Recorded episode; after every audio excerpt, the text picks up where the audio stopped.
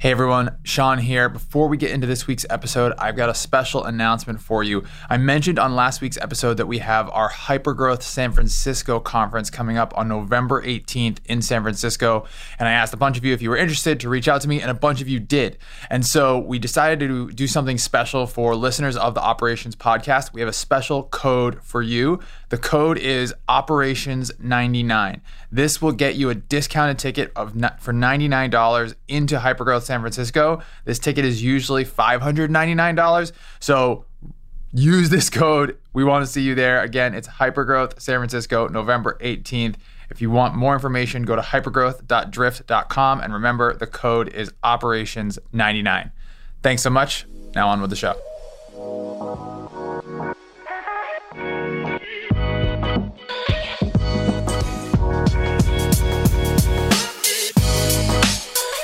Hello, and welcome to another episode of Operations, the show where we look under the hood of companies in hypergrowth.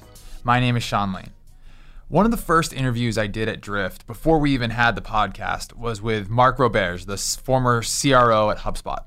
And something that Mark told me stuck with me. He said that now he's an advisor, a lecturer, and an investor. And he said that he has this unfair advantage now because all of these new roles give him so many data points on the way dozens of companies operate as opposed to just the one he was at before.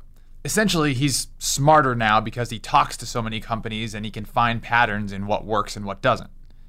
Imagine you getting to do that through a purely operational lens with companies in hypergrowth. How much more dangerous would you be at your job? That's exactly what this week's guest, Jason Reichl, does every single day. Jason is the co founder and CEO of Go Nimbly, the first ever subscription based revenue operations consultancy.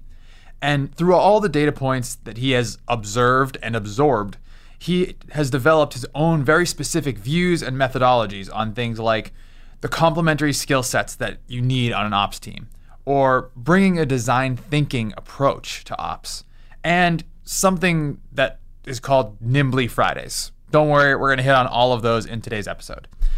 After spending the early parts of his career as a consultant at Bluewolf, which went on to be acquired by IBM, Jason also spent time as a product manager and then co founded Go Nimbly in 2013, which six and a half years later is still growing strong at 100% year over year growth. To lay the foundation for the rest of our conversation, I first wanted Jason to explain what Go Nimbly is and, and how it actually works.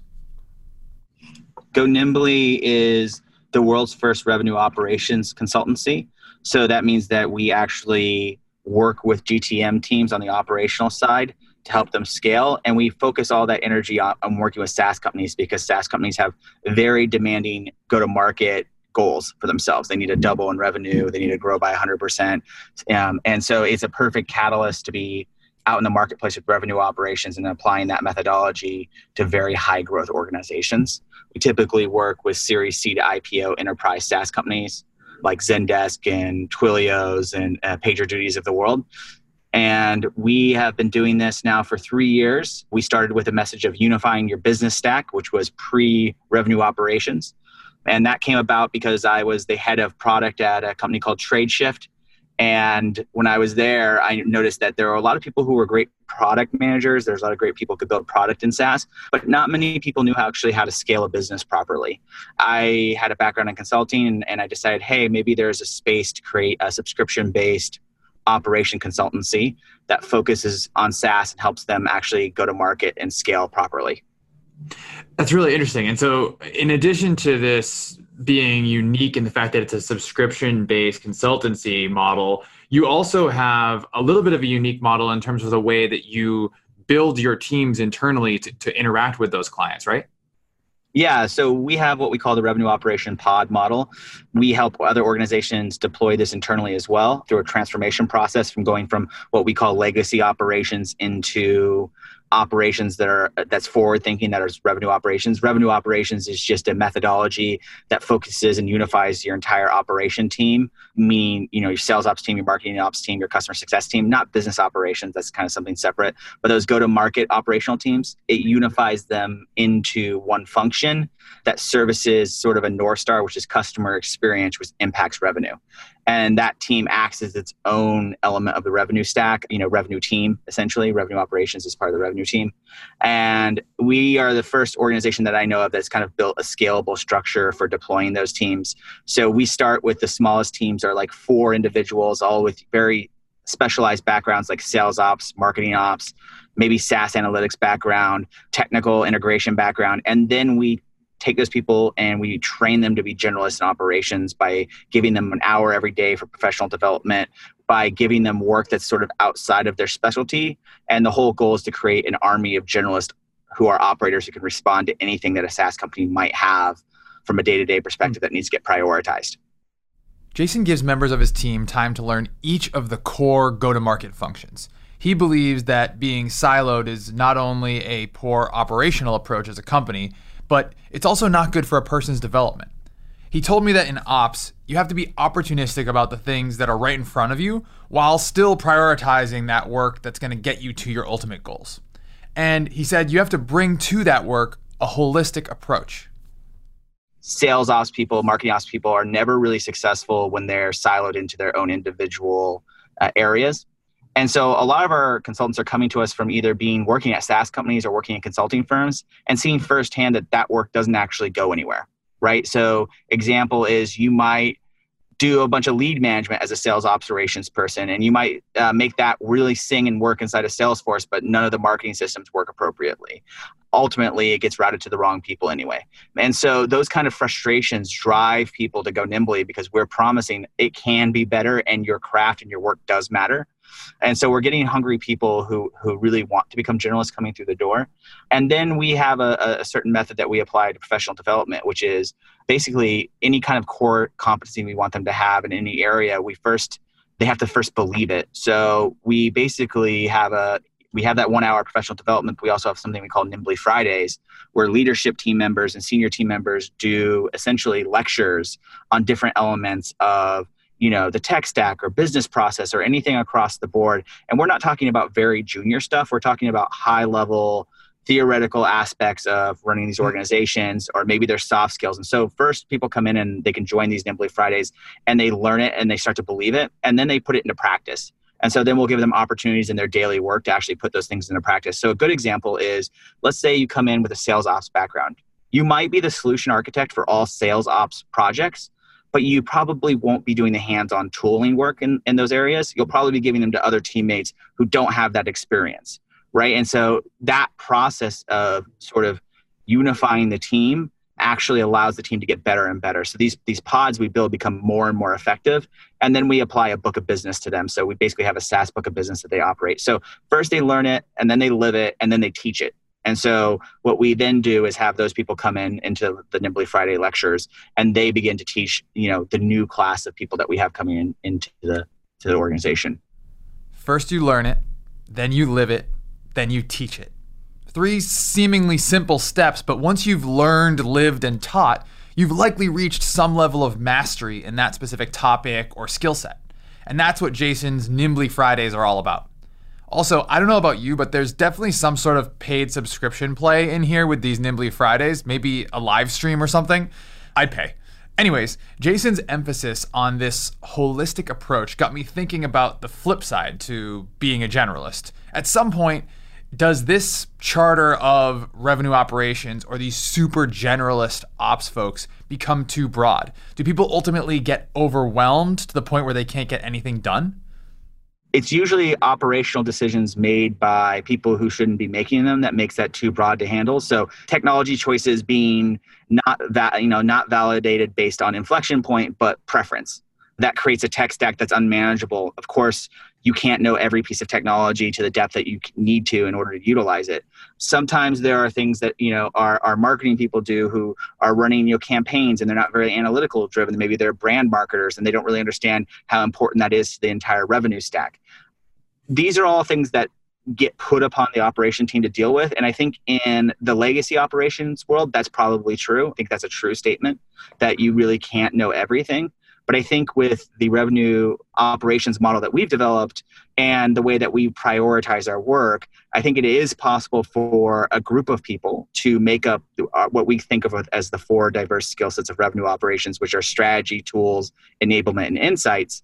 We think a team can make up those. Now, you might be all strategy and process, right? You might not have any enablement skills. You might not have any insight skills. That's okay, especially when you get to you know organizations that we work with, like PagerDuty or something.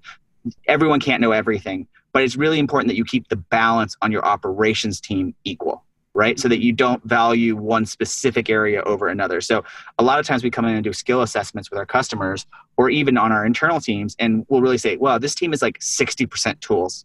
And you'll see that in their work. You'll see that in the decision making that they make. You'll see that in what projects they prioritize versus using a method that tells them what they should be working on. So you see a lot of that, and then people start to cherry pick, right? And they, they start to do the work that they know. I'm not arguing that it's not easier for specialization to happen, but it also creates silos, and that hurts the business. It's not easy to run a business. And yeah. so the work shouldn't also be easy. Totally. And, and I think the point about people gravitating towards what they know or something they've done in the past or a tool that they're more comfortable with is, is completely valid. And I think the way you talk about your four components strategy, tools, enablement, and insights being able to assess a team the same way you might assess a team for like personality types or learning types, but you're assessing them for these different core operations components, I think is a really interesting way to build and scale a team long term, both at a consultancy like go nimbly but also internally as some of your clients? Yeah, internally, what it actually does is operations is kind of a weird job, right? You get put into an operation role, and, and and a lot of times the structure to improve or the structure for promotion is arbitrary. They might just have you be a BA at first, and then they might have you be a systems person. But in reality, you keep doing the same job for the same company. The company's just growing, the complexity might increase, but not there's not very many leaps in operations until you start to manage people where you're not kind of doing the same job. And what I try to tell people is GoNimbly is a betterment culture. It's kind of the same thing. Operating an organization, it's kind of a flat job. But the way that you actually improve is having a better, like be better every day, 1% better every day in these four skills, right? And so you could always have room for career development. You always have room for how much value you can add. And then we actually look at things like the impact of that work to revenue, which allows us to look at pay differently than some operational teams look at pay, right? So if you are very good and well rounded, you're going to have much more impact. You're going to be able to handle much more work.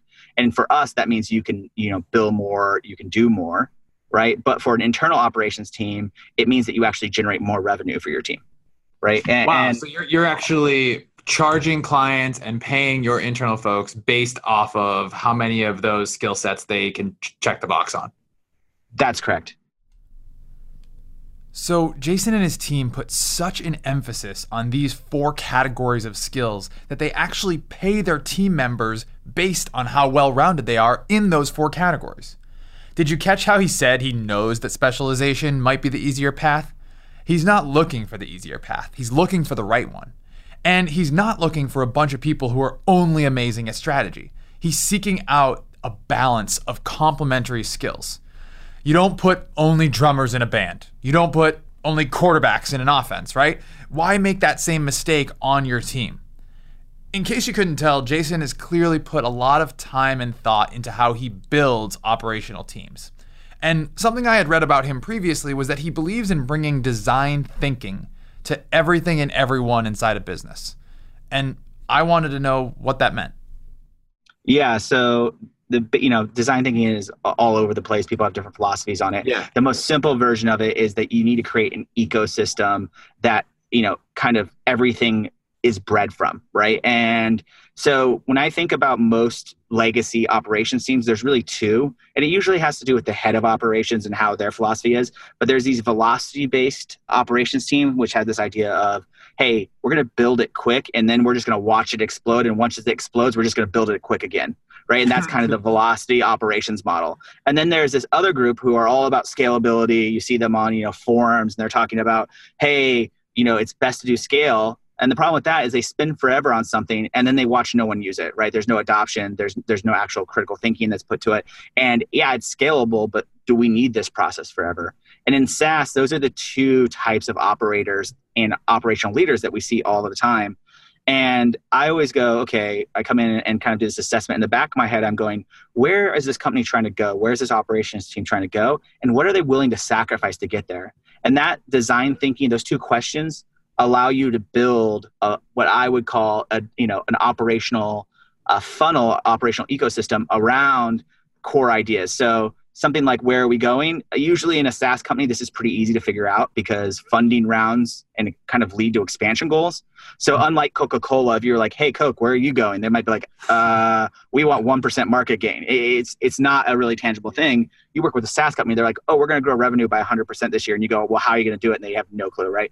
So funding rounds are kind of a good way to, to look at that. Are you going to go global? Are you trying to scale your mar- marketing efforts? Are you going to go up market, down market? You know, what kind of where are you where are you going? And it's pretty easy to land on that. Everyone in the room, when we start that part of the design thinking thing, have very big ideas and they you know they can write on their sticky notes we are going to take over europe in, in, the next year we, we're going to get to 100 million dollars in revenue or whatever they have so that's pretty easy to get from a design thinking standpoint and that is sort of the internal motivator for the the team. And so when we work with operation teams, we might ask, "Hey, where are you going? What do you want to accomplish?" If someone starts naming off projects like we want to do this in Salesforce, you know you have kind of an operational team that can't think big and, and really can't apply design thinking to their jobs. Mm. Those are more teams that are built of technicians who, you know, might not have been challenged to think strategically. And most of the time, once you you tell them, no, where do you really want to go, they can get there. But if you try this exercise with your own team, you know, if people are listening to this and want a, a, piece of advice to go, try to keep people away from creating a project list, right? This is not about projects. It's where are we going as a business? Where are we going as an operator? And then the second question is, you know, what are you going to sacrifice? And in my experience, we've been doing this for a number of years. And in operations, there is basically six areas that you can sacrifice in. You can sacrifice in the way you think it should be done, right? So you can have like a you you can basically say, "Hey, we're willing to sacrifice and we're going to stop doing what should and we're just going to do what we have to."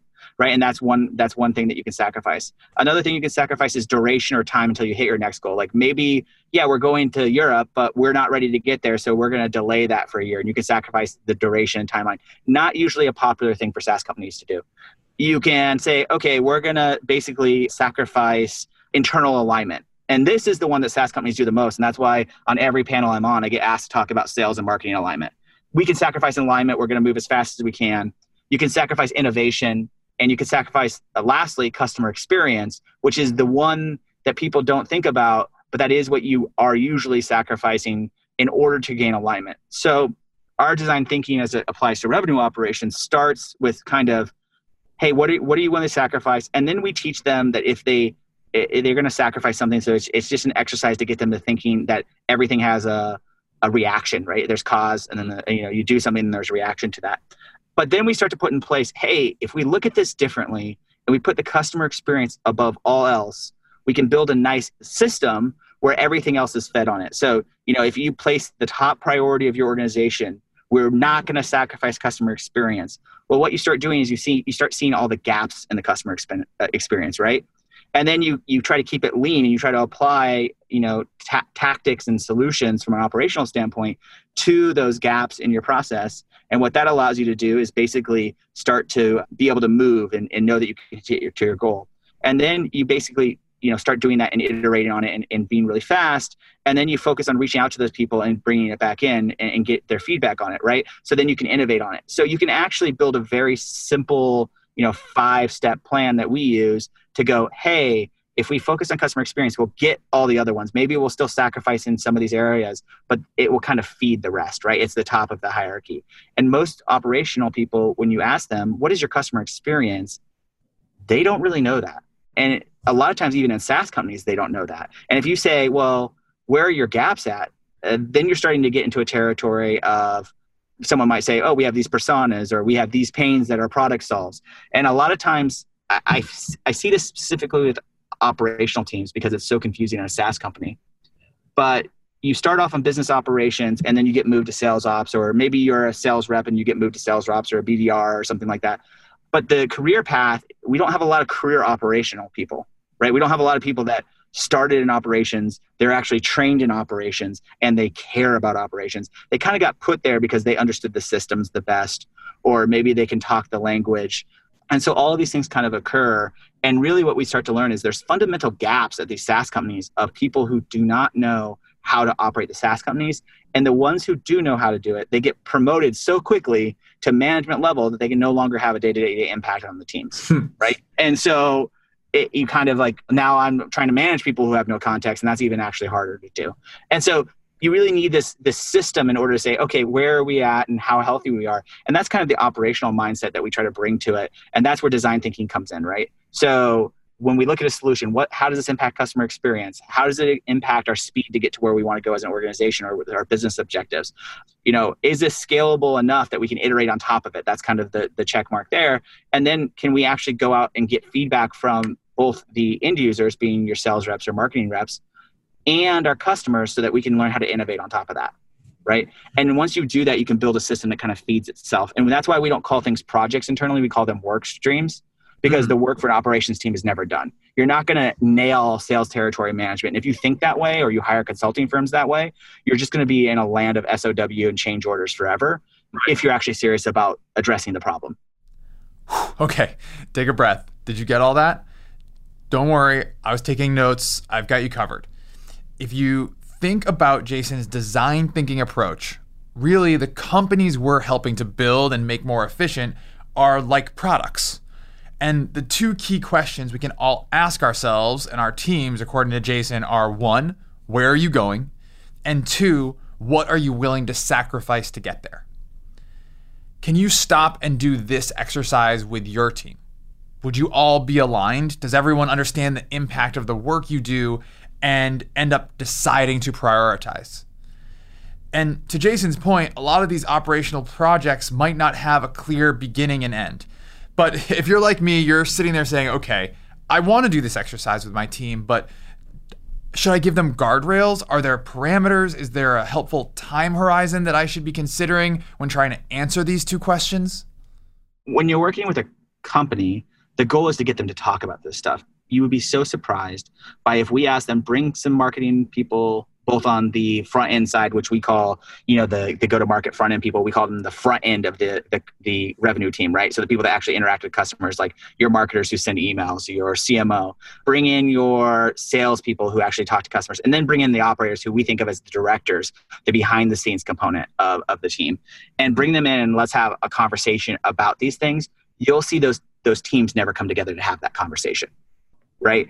And so it's more about getting them to think in a way that allows operations to actually be a value add to the business, which you know we've talked about previously in, in one-on-one conversations about the need to change the perception of revenue or the need to change the perception of operations right? And, and you need to change it and you, they need to see that you're impacting revenue but more importantly you need to change the mindset of operators. You need to change the mindset that hey we can bring people together and have a strategic conversation around a framework that's design thinking. It's going to feel like a really cool workshop where we're all you know brainstorming together. Everyone's going to leave energized when was the last time that you brought all those people together and had an operational conversation that energized everyone right? You have to be mm-hmm. working at very great organizations for that to occur. Usually the conversations are this thing's broken. This isn't working. This is a piece of it. You know it's it's a lot of negativity honestly when you're an operator about things that could be better driven by people who are frustrated and so if you can start to change that mindset, you can start to change the importance of operators. And I consider this part the art form of operating, right? This is the art form of gaining alignment. This is the art form, and this is what we teach a consultant, right? This is how you become a consultative member of your team. But then there is the science part of it, which is whatever people say, whatever they say the problems is or where they want to go, there's only one way to get there and that's actually to look at the hard numbers and be analytical about where the gaps in that process is. So mm-hmm. we've developed and i think you you had marco on from funnel cake and, and he's written about this like a 3vc model for looking at pipeline. And that's essentially you know what's the volume value velocity of your pipeline and what's the conversion rate? So that's 3vc right and what we do is we extract all that data out of Salesforce. Most people have Salesforce. A couple people have Copper, and we extract that data out of Copper. And then we actually benchmark, you know, all of your stages against those core metrics. And so we might see you have a stage one to stage two lower velocity rate, right? It's not moving as fast. And that might tell us there's a, a process breakdown between the BDR and the sales rep. And so we would recommend tactics that solve those problems but we would then also look at how those tactics influence the customer experience, influence these other areas of of sort of that sacrifice tree that I mentioned, you know, the design thinking aspect of it. And that is the that's the craft or science part of the equation, which is to actually take their their pipeline, look at it, and measure it against other SaaS companies and other Go Nimbly customers, and say, hey, you've been talking about this project for every day since we've known you, and your conversion numbers at that point in your pipeline actually doesn't support that project, and you could spend because we can spend all the time you want you could spend all the time you want and we could roll this thing out and it's going to have a, mo- a very small change on the overall success of your organization. So let's not spend that time, right? Mm-hmm. And that part of the process is not actually broken. And this is actually, to go back to an earlier point, how you teach specialists that there is value in being a generalist because they'll learn that their instincts, while smart, are not always pointed in the right direction. Mm, it might not be best for what, what is best for the entire business at that moment in time. I think I think one of the magical things that can come out of that exercise that you're talking about, if, if you bring all those people together in that room, you do the sticky note or whatever version of the exercise you're doing. I think something that can come out of that is you actually realize that even though to your point sometimes that exercise is oh this is broken this is wrong if you throw those things out there of where you want to be what you're going to sacrifice chances are you're probably actually going to come out with very similar priorities across all of those different go to market teams. And when those teams can see that together i think that's when you really can create the alignment. Well better said than i did so yeah. so oh, I want to go. I want to dig into the the dollar thing you were talking about because th- this is the I think the crux of any operations team being able to do both the art and science of what you're talking about and being able to tie the priorities that they're walking out of that room with back to an impact on the business. And so a thing that I read was that you said that one of the goals of Go Nimbly is to increase the, each of their customers by 26% through eliminating operational silos. So, Correct. first question is, you know, where does the 26% come from? Yeah, so the 26% really comes from looking at the 3VC model and finding okay. gaps, right? And so this all gets trailed back to if, if you believe me and you think customer experience is key, which is what I think, I think everyone wants a personalized customer experience. I'm writing a book right now with my partner, Jen, who's our CSO, around essentially what it takes to become a customer you know customer experience driven organization. What we found through doing research is that customers come to saas companies wanting to buy wanting to buy as, as much as they can for as long as they can and then our actual experience degrades that trust right? So we're past the age of an informed buyer. We're to the age where buyers know they want to buy you and what they're judging on is how good is this experience so that i can justify writing this check right? Am i willing to put my career on the line so that i can you know purchase drift and i can roll it across my whole organization? Or is the experience of purchasing drift so you know scary to me that i'm going to do a small rollout instead right? And so as an organization really what our jobs are is to find where those gaps are. And so we use that pipeline to measure that. And you can derive you can derive marketing operations projects customer success projects sales projects from pipeline mostly because sales teams are in a mature state meaning that sales team the sales pipeline process and sales process has been so ingrained that it you can kind of trust the data way more than you can trust marketing systems and way more than you can trust customer systems. And so we use that because it's the most trusted source. Lots of people use Salesforce. They put a lot of investment in it. Salesforce does a great job saying you're going to have to invest in this platform to make it great. And so people put their sales process in there and you can kind of trust it. And yeah, you can have bad contact data or accounts, but people usually have good opportunity data. They, they spend a lot of time thinking about that. And so you use that as sort of the backbone for this. And what you find that happens, and you know, is that when you find these gaps and you put tactics to them, you'll see the needle change. So a good example is you have low volume stage one, which probably means that you know your MQL definition is is fucked up right? And it's too strict. You're not putting enough in there. So we have to do a volume play. So we have to go back and look at all of the things that your MQLs are and, and figure that out so that we can get more volume to the reps. Or maybe your paid channels aren't working, whatever that is operationally that we need to figure out. But then we deploy that work stream and we can see because we're, we're focused on increasing volume, right? We might get some velocity improvements. We might get some conversion improvements because we're giving them better leads, maybe. But we're trying to see if that tactic increase volume. And what's really interesting to me is this term carry capacity because we use this term to mean how much can a rep do in a given period, like a sales rep. But I actually like that carry capacity applied to every front end, go like marketer, front end, every. If we could send more emails with the same amount of people, who should get the credit for that? And really, it should be the people building the operational structure, mm. right?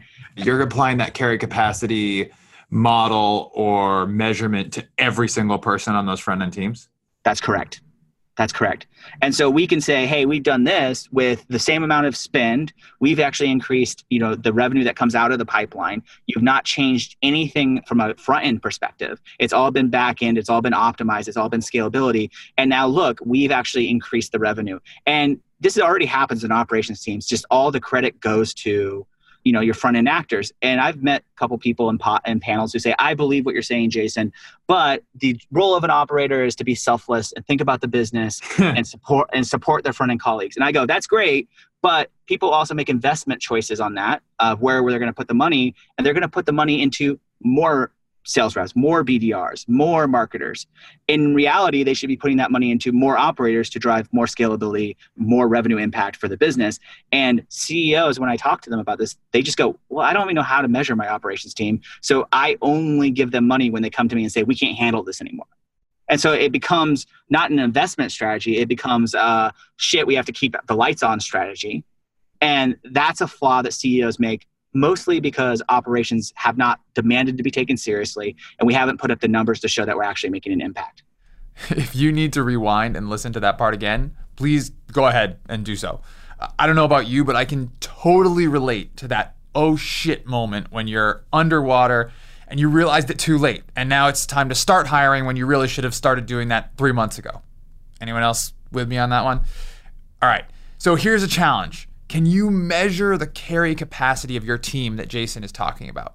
Or can you measure the impact of your team on the carry capacity of one of those front end teams? Not to worry, I'm not letting Jason go without taking me through exactly how to do this, down to the numbers. How can we draw the line from an operations team's work to dollar impact on the business? What we've seen is that, you know, one dollar of impact basically generates about twenty dollars of carry capacity per person. So it's, it's like a one to twenty thing, which is a common thing that that you know you try to do when you're talking about ROI invested, right? But ultimately, what we want to do is we want to say, hey, we estimated this work, so we estimate all of our projects. We encourage internal operations teams to estimate anything that's over a day of work, right?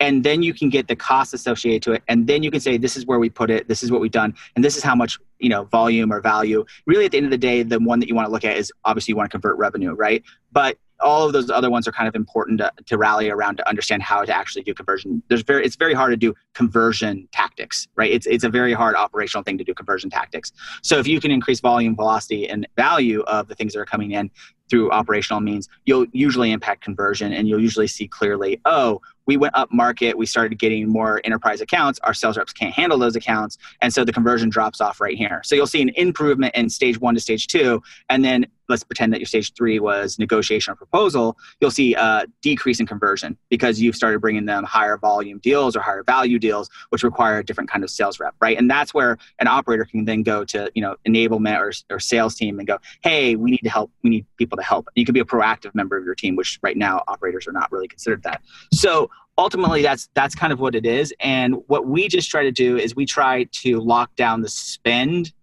of the general front end teams. And then we try to figure out okay you have a goal of $10 million so instead of saying that 26% of that is ours what we're going to say is we'll add 26% to that. So right. if you're going to grow the team by $10 million give us 26% as a number and we're going to actually track these projects against it. Now right now because of data and other things it's still a little bit correlation not causation. I would love it to be more of a science and we're actually developing software behind the scenes to try to make it more of a science but ultimately it's a little correlation but it's still enough. It's like marketing attribution right? Does marketing attribution really mean anything? For real? Like it's kind of hard to tell but it's important to track because it does influence decisions that we make. So I understand that the conversions are probably not perfect, but I, I want to just like go through a little bit of math here with you really quickly to see if I'm following this right and see if this is a potential formula that people could use. So yep. We've got $10 million number. We're going to put 26% on top of that. That's 2.6 million bucks, right? Yep. Okay. So if I've got 2.6 million bucks that I want to, as an operator, contribute on top of the number that my company is going to do, and I'm going to use your general rule of 20x spend as my kind of like conversion point here. That means that with $130,000 of spend, I, as an operator, should be able to produce $2.6 million extra. Am I following that right? Yes, depending on how the organizational structure is. Like, so this already happens. Traditional operations team actually generate about 10% revenue. They just don't measure it and they don't know, right? Yeah. So tr- traditional teams about 10%. With revenue operations is uh, up to 36%. So that's where we get the 26% number uh, increase from 10% to 36%. Got so it. you you will probably like an ABM program have some success along that way. By organizing and doing this method, you will have greater than 10% impact right? So I can't tell you that for sure you'll have 36% impact on that, but but we see with our customers that we are actually having more, right? So we're we're seeing that if you invest in a program which is 24k a month for an FTE team with GoNimbly, that we are generating much more revenue and scalability to the organization than that right? Mm-hmm. And so we can really justify our costs in that way. So we've changed the conversation from a consulting perspective instead of being a cost center conversation into a revenue generation center, right? We've been looked at as the same kind of organization that would book you meetings, for example, mm-hmm. right? Those are the kind of expectations that we're trying to say. So you are correct in how that is. Truly, most organizations get like I would say it, to generate like 2.6 million right now, it, it probably will take them, you know, three hundred to four hundred thousand dollars of investment to get there, mm-hmm. but it's still worth it because you're solving problems at scale. So the return on it year over year is pretty massive. Whereas you might pay that in a, a sales rep's comp structure, but then those deals are gone, right? And so it's inve- it's investing in the same way that SaaS companies invest in software. It's investing in your operational layer and your workstream layer to work for you and improve the customer experience. No formula is perfect, and every company is different, but Jason's model might be the thing to help enable us to look ahead and be more thoughtful about impact. You can see his product background starting to emerge here, right? Because the whole thing kind of feels like building a roadmap. So you do the first exercise design thinking, you kind of change them. You do the 3VC model against their pipeline. You come up with a list of work streams that they need to focus on that will make them industry industry leaders or at least compliant with the other SaaS organizations. The last thing is you mentioned it. We we build out operational roadmaps much like a product team does, where we actually say, "Hey, this is where we want to go. These are these are this is how we want to how we think doing these work streams will influence the pipeline. Let's build off of that. And then on top of that, because we are operators, there's still a certain amount of keeping the lights on work that we have to do, but we can prioritize that against the work that's actually going to push the business forward. And that's a visual that then you can start to have conversations with the CRO or the CEO if, if you're an organization where that's possible, or even just your manager management team, right? And actually start to bring forward not a list of projects and, and who asked for them, which is the loudest voice always wins in those scenarios and operations, but instead, this is how we're going to actually impact revenue, and this is the plan to do it. It's very, very similar to building out a sales rep model where you say, okay, we're going to put this much quota on this rep, and we're going to do this and do that, but you're doing that with the work streams that are going to actually impact, you know, the pipeline and your conversion rates. So that's the last piece. And I think that too few there's a few operator operation teams today that are doing road mapping, and that's very smart but very few are doing road mapping based on impact, which is kind of the key thing here is impact and level of effort, right? And, and prioritizing that and, and trying to do the things that have the most impact that your team can actually achieve and, and then visualizing that so that you can get support from everyone.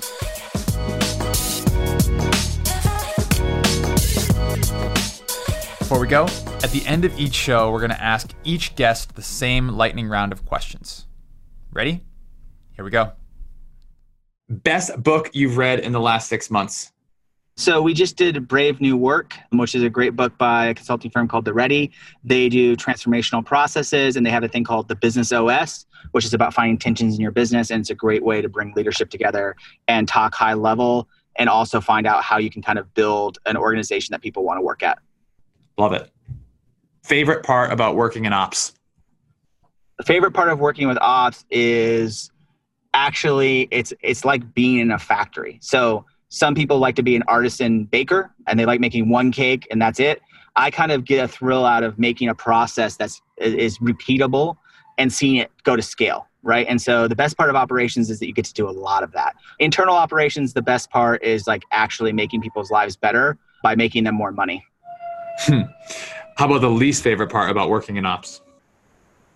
You know, so we help a lot of companies, but honestly, the least the the shittiest part of operations internally at your own organization, and it's true with us, is not being able to put what you know works to practice for yourself as mm-hmm. fast as you want to right? So we're having all this success with transforming organizations and all of our all of our dollars are going into building these pods and building this structure. Well our internal operations are not as strong as i would like them to be and i've always thought I've always thought you should eat your own dog food and you should really be pushing yourself to be operationally excellent. So our operational stack for a 50 person company is pretty sophisticated and good, but it's nowhere near where I'm I'm happy with it. Yeah, we'll have to uh, carve off a, a, a pod for for internal. Yeah. Somebody who impacted you getting the job you have today. So very early on in my career, I worked at Rackspace, and I worked with the found one of the founders of Rackspace, and I was working on the special division, which was called the redundant server cluster, and that turned out to be the cloud. And Salesforce was using that to build out early versions of Salesforce. I was working with him, and he, I was like, "Why are you not the CEO of Rackspace? You created this huge company. There was, I think, at the time, two thousand people that worked there." And he said, "My job as CEO was to give that to someone else because I didn't know how to do that job. But I'm really good at building small $10 million running businesses, and I am the innovation heart of this organization. And I thought it was really cool to know your own limitations and treat that as a strength instead of a weakness. Wow, I love that. Last one, one piece of advice for people who want to have your job someday see the connected patterns in everything. Nothing ha- nothing is isolated. Nothing happens alone. Interview people. This comes from product, but interview people. Only write down what they say, not what you think, and then build your thought process off what they said, which is a very very important part of design thinking. Don't assume what you what what you don't know. Ask the question if you want them if you want to try to get them to someplace. Ultimately, though, trust what they say and build your solutions and, and build your career off of that.